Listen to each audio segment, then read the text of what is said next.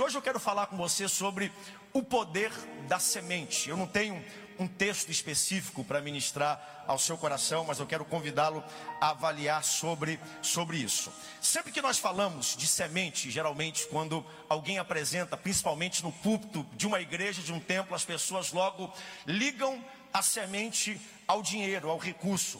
E a Bíblia fala muito sobre recursos, fala muito sobre semente. Jesus, na verdade, colocou esse assunto, o assunto de finanças, no centro das suas parábolas. Mas hoje eu quero te convidar a ampliar um pouco mais a sua visão sobre a, de, da definição da palavra semente. Tudo que Deus te dá é uma semente. Semente significa o início, origem, o start de alguma coisa. Quando eu falar semente nessa noite, eu quero que você traga ao seu, ao seu coração o poder de início, o poder de você gerar algo que ainda não existe na sua vida, ao seu redor, abrir um pouco o horizonte dessa palavra, porque você carrega muitas sementes nessa noite. Tudo o que você tem e tudo o que você viveu pode ser uma semente. Suas experiências positivas são sementes. Suas experiências negativas também são sementes. A dor pode ser uma semente. O problema que você passa, a gente mensura de vez em quando o problema sendo algo de fora para dentro, mas a dor e o problema que você passa podem ser uma semente para ministrar, para ajudar, para levantar alguém ao longo da caminhada. Nossos erros são sementes. Por outro lado, nosso amor também é uma semente, a generosidade, o serviço que nós prestamos a Deus tudo isso são sementes que Deus colocou dentro de nós. E existe um poder imensurável, dormente, que precisa ser praticado quando nós descobrimos o poder da semente.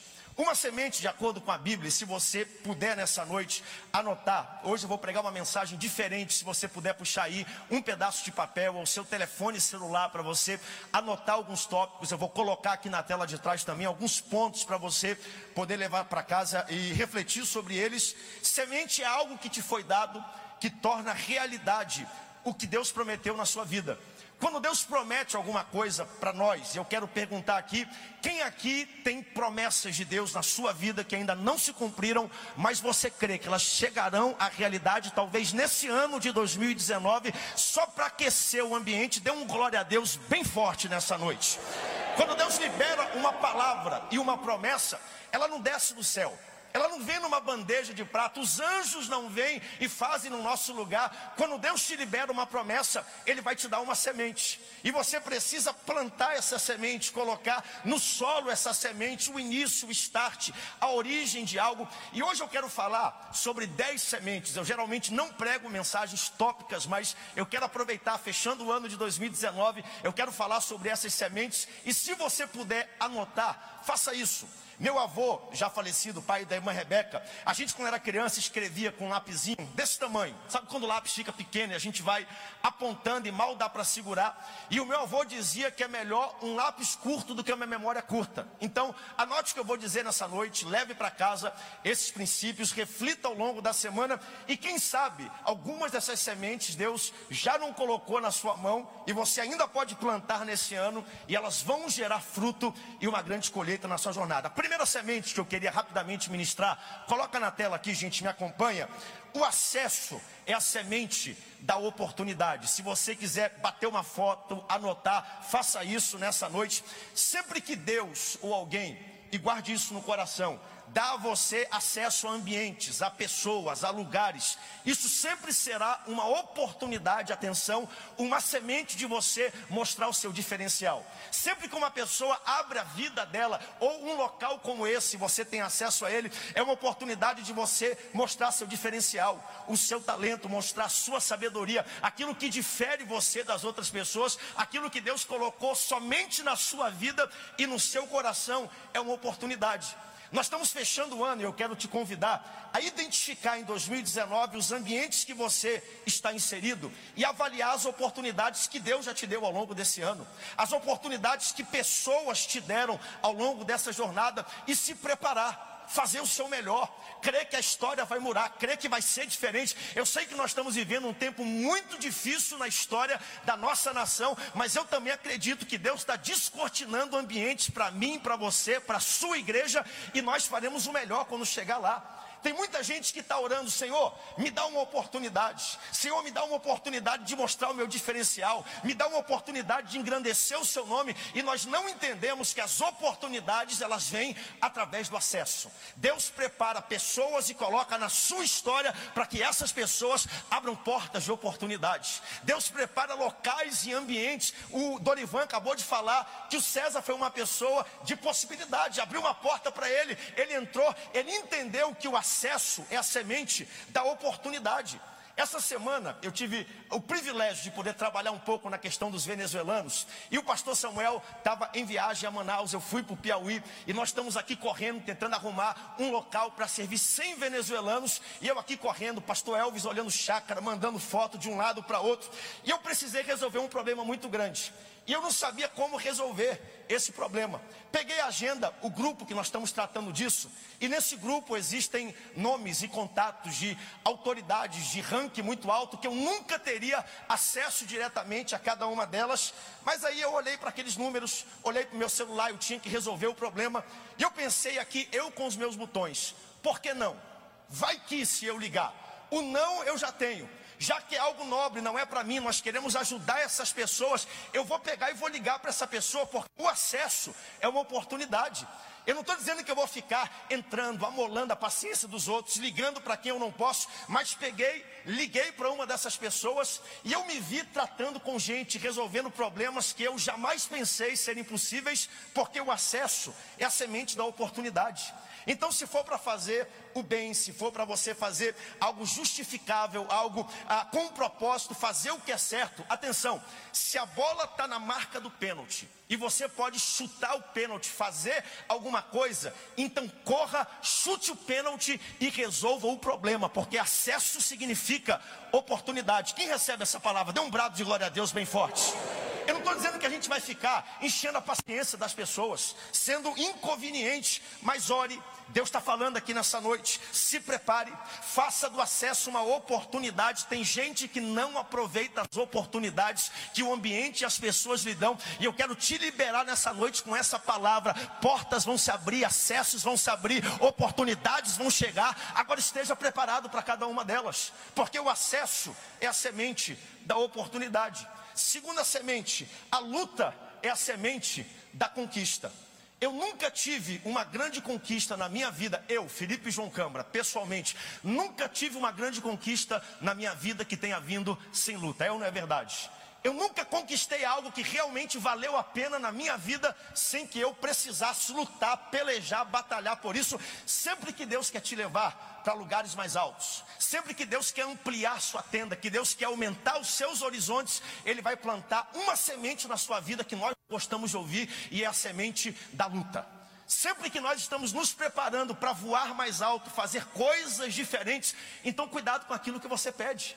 Porque a gente vem perante Deus num culto como esse e fala assim: Senhor, alarga minha tenda. Senhor, aumenta minha influência. Já pediu isso para Deus? Senhor, me faz ir mais longe, me dá mais responsabilidade. Na verdade, o que você está pedindo para Deus é: Senhor, me dá luta me dá batalha, me dá tribulação, porque a luta é a semente da conquista. E atenção para isso: a luta não inviabiliza a conquista, a luta anuncia a conquista. Ela diz: vale a pena, você vai chegar lá, vale a pena lutar, pelejar pela sua casa. A luta não anula a conquista. A luta diz: você está indo no caminho certo. É algo que vai valer a pena. Um preço precisa ser pago, porque luta é a semente da conquista. Então se prepare para lutar nessa noite. Diga para o vizinho perto de você: seja valente, se prepare para lutar. A vida é uma luta, mas eu quero declarar que vai dar certo em nome do Senhor Jesus. Seja feliz, abençoado, porque luta é prenúncio de conquista. Escolha suas armas antes da batalha. Atenção, igreja do Senhor Jesus. Olha o privilégio que nós estamos tendo. Eu estava aqui em pé, olhando essa igreja, e na hora que eles cantaram, erga suas mãos, sua bênção chegou. A gente não entende a profundidade do ambiente que nós estamos inseridos. Deus te trouxe aqui nessa noite para você escolher as suas armas antes da peleja. A Bíblia diz que a nossa, nossa guerra, a nossa milícia não é contra carne, não é contra sangue, não, é com, não são com armas carnais, mas com armas espirituais. A nossa luta se dá através da adoração, através do louvor, através do jejum, através da intercessão, através da gratidão que nós temos perante o nosso Deus. Então aproveite esse momento para pelejar e batalhar perante Deus, porque luta é semente de conquista. Sempre que você se preparar para um projeto novo, para uma instância nova, para uma visão nova na sua vida, se prepare para as lutas. Eu estou olhando o que Deus vai fazer no tempo central, nesse ano de 2020. Chegamos aqui no culto hoje. Eu pensei que não ia vir ninguém para a nossa celebração. Culto muito grande. Olha como está cheio aqui o tempo central. Eu creio que nesse próximo ano Deus vai multiplicar, a igreja vai crescer, nós vamos alcançar mais pessoas. Mas se prepare para a luta. Hoje de manhã eu falei aqui da visão que nós vamos ter para o próximo ano, de ter na região norte do Brasil o melhor trabalho para abrigar, para receber, para treinar crianças na escola dominical. E você acha que isso vai acontecer sem luta? A luta vai vir. A luta vai anunciar a conquista. A luta vai fazer a conquista valer a pena. É por isso que nós não nos assustamos. A luta não inviabiliza. A luta confirma que nós estamos indo no caminho certo. Dê um brado de glória a Deus e se prepare para lutar. Quais são as lutas que nós temos que vencer todo dia? A sua família é o seu território, é o território que Deus te deu, então lute por ela. Seu casamento é o território que Deus te deu, então lute por ele. Seu filho é a herança que Deus te deu, então lute, peleje por ele. Esse novo negócio, essa nova visão é o território que Deus te deu. Luta é semente de conquista. Gigante só aparece no território que Deus te deu, que Deus te prometeu. Então, se os gigantes estão se levantando, é porque existe uma conquista muito grande lá na frente e nós já estamos pelejando aqui pela adoração. Já percebeu que o povo de Israel no meio do deserto, enquanto eles, antes de chegar em Canaã, poucos inimigos se levantaram. Na verdade, eles eram os maiores inimigos de si mesmos. Mas quando eles olham para a terra prometida, Canaã, terra que emana leite e mel, local que Deus disse que eles vão chegar, dentro do território deles haviam gigantes. Então não se amedronte quando os gigantes aparecerem. Gigante só aparece no território que Deus te deu. E eu repito, foi Deus que te deu. Então avante nesse território e conquiste ele pela fé em nome do Senhor Jesus. No casamento é o teu território. Haverão gigantes. Ah, pastor, está difícil o casamento, então eu acho que eu tenho que procurar outro casamento negativo. É o seu território, derrube esse gigante, peleje por ele, batalhe por ele. Seus filhos que estão distantes, seu sonho que parece que já morreu, é o território que Deus te deu. E ao invés de ficar reclamando, murmurando, lamuriando, puxe a Bíblia, a intercessão, o perdão, lute pelo seu território, porque luta é semente de conquista. Dê um brado de glória a Deus bem forte. Diga comigo, luta é semente de conquista. E celebra o Senhor, porque luta é semente de conquista. Anote isso, leve isso para casa. Vai chegar, nós vamos romper, mas a luta ela virá. Terceiro, gratidão é a semente da alegria. Você está triste nessa noite? Está deprimido, está para baixo, está negativo? Então, gratidão é a semente da alegria. Quem aqui pode levantar as duas mãos pelos céus e agradecer a Deus voluntariamente por algo que Ele fez na sua vida nessa semana. Agradeça Ele um pouquinho. Agradeça Ele um pouquinho. Sabe o que é isso? Chama-se alegria sendo ministrada. A gente planta no solo a gratidão e a alegria começa a nascer dentro do nosso coração, porque gratidão é a semente da alegria. E gratidão, amigos, não vem é, é naturalmente para a maioria de nós, não. Existem dois tipos de pessoas aqui nessa noite. Existe quem vê o copo meio cheio e o copo meio vazio. E nós temos que definir de antemão que tipo de crente, que tipo de esposo, que tipo de empreendedor, que tipo de cidadão você. Você é aquele que olha para a comunidade, para o meu entorno e vejo o copo meio vazio ou vejo o copo meio cheio e eu começo a agir pela gratidão. Porque gratidão é a semente da alegria. Quem tem ouvidos para ouvir, ouça nessa noite. Gratidão é a semente da alegria. Isso é tão espontâneo. Um exemplo, eu lembro que há uns cinco anos atrás, houve lá no Sudeste, não sei se vocês lembram, uma crise hídrica muito forte. E houve racionamento de água. A água ficou muito caro. Nós ficávamos lá em São José dos Campos, às vezes quatro, cinco horas sem água em casa. E o Samuel e a Sara sempre gostavam de tomar banho longo. E vai tomar banho, e brinca, e leva brinquedo, e, e gasta todo o shampoo, aquele negócio todo. Quando chegou a conta no fim do mês, eu olhei para a conta. Lá em São Paulo a gente paga a conta de água e o preço da conta de água é a conta de esgoto. A conta de água veio mais cara do que a conta de luz. Chamei o Samuel, chamei a Sara, conversei com eles, falei: olha, não dá para tomar banho de 10, 15 minutos, tem que ser rápido. Tem que ligar o chuveiro, tem que passar correndo debaixo do chuveiro, aí passa o sabão, passa correndo de volta, para a gente economizar dinheiro e não gastar muita água. Aí eu lembro do Samuel, porque eu pegava no pé deles. Você fala para a criança, dois minutos depois ela faz o quê? Ela esquece. E o Samuel ia tomar banho, eu falava, Samuel, lembra, hein? Liga o chuveiro, passa correndo, coloca o, o, o, sabão, passa correndo de novo. E ele saía do banho e o ouvido cheio de espuma, aqui a nuca cheia de espuma, não dava direito. Mas olha como funciona a gratidão inocente no coração de uma criança, pastor Jasso. Eu lembro de um dia lá em São José estava chovendo, lá nós morávamos numa casa, num sobrado, e eu sempre ensinei as crianças a tomar banho de chuva, como a gente faz aqui no norte apostar corrida com a chuva. Quem já apostou corrida com a chuva, hein? A gente sabe o que é isso, né? Aquela parede de chuva vem vindo, a gente fica parado quando ela vem. Eu sempre ensinei as crianças a fazer isso. Aí eu lembro que nesse contexto de, olha, não toma banho longo, passo correndo debaixo do chuveiro. Um dia caiu uma chuva torrencial dessas em São José dos Campos. E o Samuelzinho, ele parece que tem uma mola na perna, né? Ele começa a pular, ele fala, papai, papai, vamos lá fora. Eu falei, por que meu filho? Ele falou, tem água de graça caindo, papai, vamos lá, vamos tomar banho na água. Sabe o que é isso? Gratidão. A gente olha para tudo que tem e reclama ao nosso redor. Gratidão é a semente da alegria. Seja grato, veja tudo de bom que Deus já está fazendo ao seu redor. Na internet tem um vídeo interessante lá do Alasca. Faz muito frio lá, o ano todo neva. Tem um período do ano que nem tem sol direito. E uma professora de escola dominical estava mostrando dois quadros: um quadro do céu e um quadro do inferno. E claro que a criança estava olhando o quadro e lá faz muito frio, não tem. A coisa mais preciosa para eles é uma lareira. Aí quando ela levantou um quadro que eram as nuvens e o céu, aquele negócio todo, e um outro quadro cheio de fogo, a criança olhou, falou: "Olha ali, mamãe, lareira de graça, deve ser quentinho ali. Vamos para ali, mamãe." Sabe o que é isso? É o poder da gratidão. Eu não estou dizendo que a gente tenha que olhar, foi só um exemplo, o princípio que eu tenho aqui, mas Deus te trouxe aqui para te dizer que gratidão é semente de alegria, louvado seja o nome do Senhor. Gratidão não vem naturalmente, gratidão tem que ser exercida, gratidão tem que ser trabalhada. Ninguém acorda, olha, hoje eu vou ser grato a Deus. A gente precisa ensinar e trabalhar o nosso coração todos os dias a ser um coração mais grato a Deus. E eu reconheço isso na minha vida. Eu sou o tipo de pessoa que entra aqui no tempo central, pode tudo estar tá correto, dez coisas, está tudo no seu devido lugar, mas se tiver uma coisa errada, meu olho esquece as nove coisas certas, eu fico só olhando para aquilo que é errado.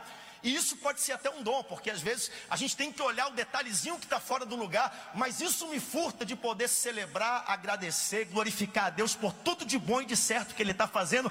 Então nessa noite, olhe tudo de bom que Deus está fazendo, seja grato e seja feliz, porque gratidão é a semente da alegria na nossa vida. Aprenda a agradecer. Saindo daqui, glorifique a Deus. Gratidão intencional tem que ter foco, precisa ser verbalizado. A gente precisa aprender, ensinar a alma a dizer: Senhor, tu és fiel na minha vida, tu tens me sustentado, tu tens me abençoado, tu tens cuidado da minha jornada. Tudo na vida que vale a pena tem que ser verbalizado e tem que ser expressado pela boca. Quem aqui é grato a Deus por Ele cuidar de você? Dê uma glória a Deus bem forte. Gratidão. Eu falei aqui hoje de manhã. Quem aqui é casado e ama a esposa? Levanta a mão. Homem, homem. Isso. Experimenta no dia do aniversário do casamento não dizer para ela eu te amo para te ver só uma coisa. Por quê? Porque amor tem que ser o quê? Verbalizado, expresso.